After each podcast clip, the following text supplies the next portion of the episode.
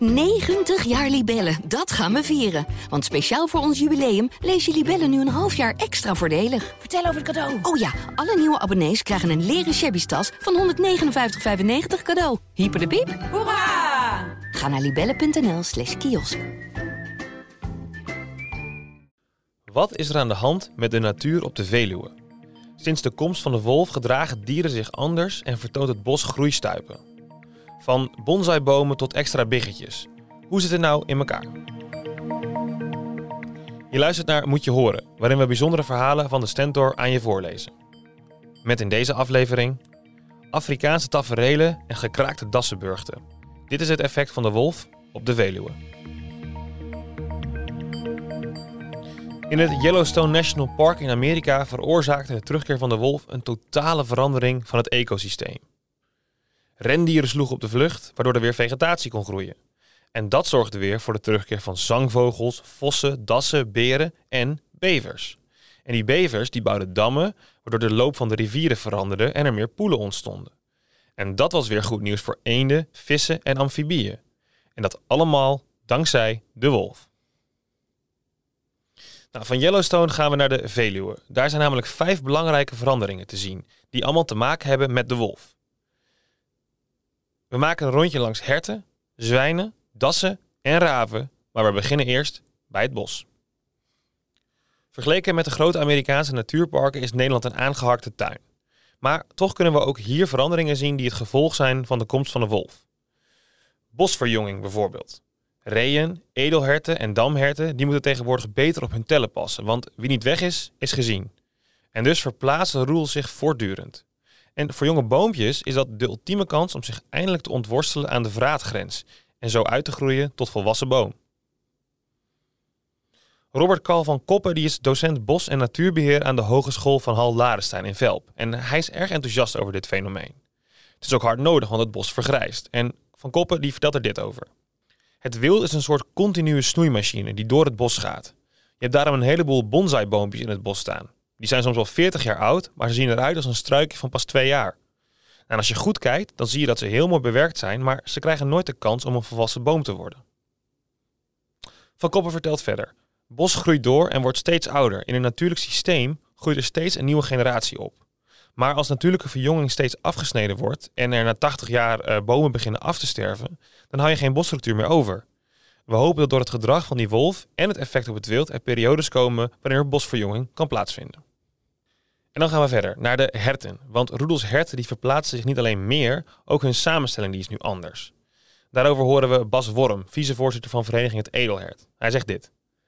Op de Hoge Veluwe heb ik gemengde groepen edelherten gezien, dus mannetjes en vrouwtjes die door elkaar gaan lopen. Terwijl bij edelherten en damherten zijn buiten de bronstijd de geslachten gescheiden. En dat gedragseffect is veroorzaakt door de wolf. En Erik Kofferman van de Fauna Beheereenheid Gelderland die bevestigt dat beeld. Zo vertelt hij na een bijeenkomst over de wolf in Elspet.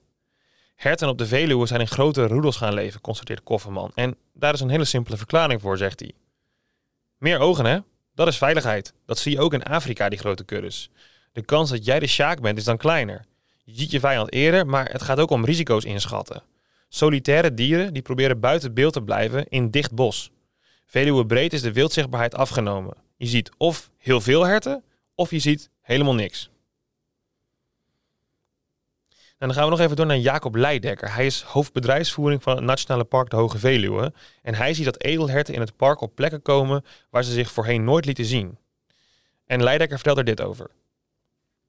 Ze kwamen altijd bij de wildbaan weg, maar daar lopen ze bijna niet meer. Op de plek voor de bronst, en dat is een hotspot voor natuurfotografen, is helemaal niks meer. Dat verplaatst zich nu. De dieren zijn schichtiger geworden. En dan komen we als derde bij de zwijnen. Want ook wilde zwijnen hebben zich aangepast nu ze weten dat er een nieuwe jager in het bos rondwaart. Kofferman van de Fauna Beheereenheid die zegt er dit over. Je ziet dat rotters wilde zwijnen gaan samenklonteren. Waar in het verleden één zeug met biggen was, zie je nu twee, drie of vier zeugen met biggen. Die kunnen zich gezamenlijk veel beter verdedigen tegen de wolf. Nou, Glenn Lelyveld van de Zoogdiervereniging die beaamt dat. Hoewel de wetenschapper het niet met data kan staven, heeft hij wel gelezen dat zwijnen een tactiek hebben om met stress om te gaan. En dat legt hij als volgt uit. Ze verhogen de reproductie, dus zonder jacht of roofdieren krijgen ze vier of vijf biggen per zeug. Nu hebben we in Nederland uitschieters gehad van 18 biggen per zeug. En dan is het wat minder erg als je er 14 kwijtraakt.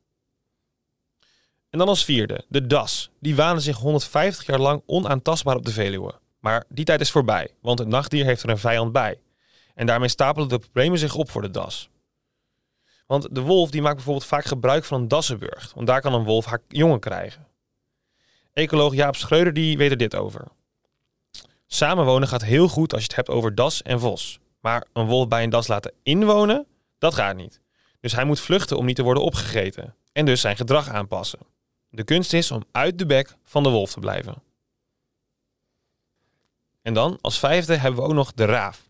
Want als een wolf een slachtoffer maakt, dan is de raaf er als de kippen bij om mee te eten. En de raaf is ook het enige dier dat door de wolf wordt getolereerd. Andersom wijzen raven de wolf er ook op als er ergens een gewond of dood dier te vinden is. Nou, hoe die communicatie precies werkt, dat wordt nog onderzocht. De Ravenwerkgroep Nederland die noemt het de Raventamtam. Hans de Vos Buchard van die Ravenwerkgroep die weet er dit over. Raven komen ook op plekken waar ze nooit eerder zijn geweest. Dat gebeurt gewoon. En op zich niet nieuw, maar nu de wolf terug is, zien we het ook in Nederland gebeuren. En dan, de conclusie. Want ook boswachter Alex Plantinga van Staatsbosbeheer, die ziet veranderingen in de natuur. En hij vindt dat wild tegenwoordig alerter is. Boswachter Plantinga die merkt ook op dat er een voortdurende waakzaamheid is bij dieren die ieder moment door de wolf gegrepen kunnen worden. En hij zegt, breekt er ergens een takje, dan zijn ze weg. De wildstand die is trouwens hetzelfde als een aantal jaar geleden, blijkt uit de cijfers van de Fauna Beheereenheid. En boswachter Plantinga vertelt er dit over. Maar dieren zijn wel minder zichtbaar. Er is geen garantie meer dat zwijnen op dat ene plekje zitten. En dat is niet jammer, het is normaal en natuurlijk gedrag.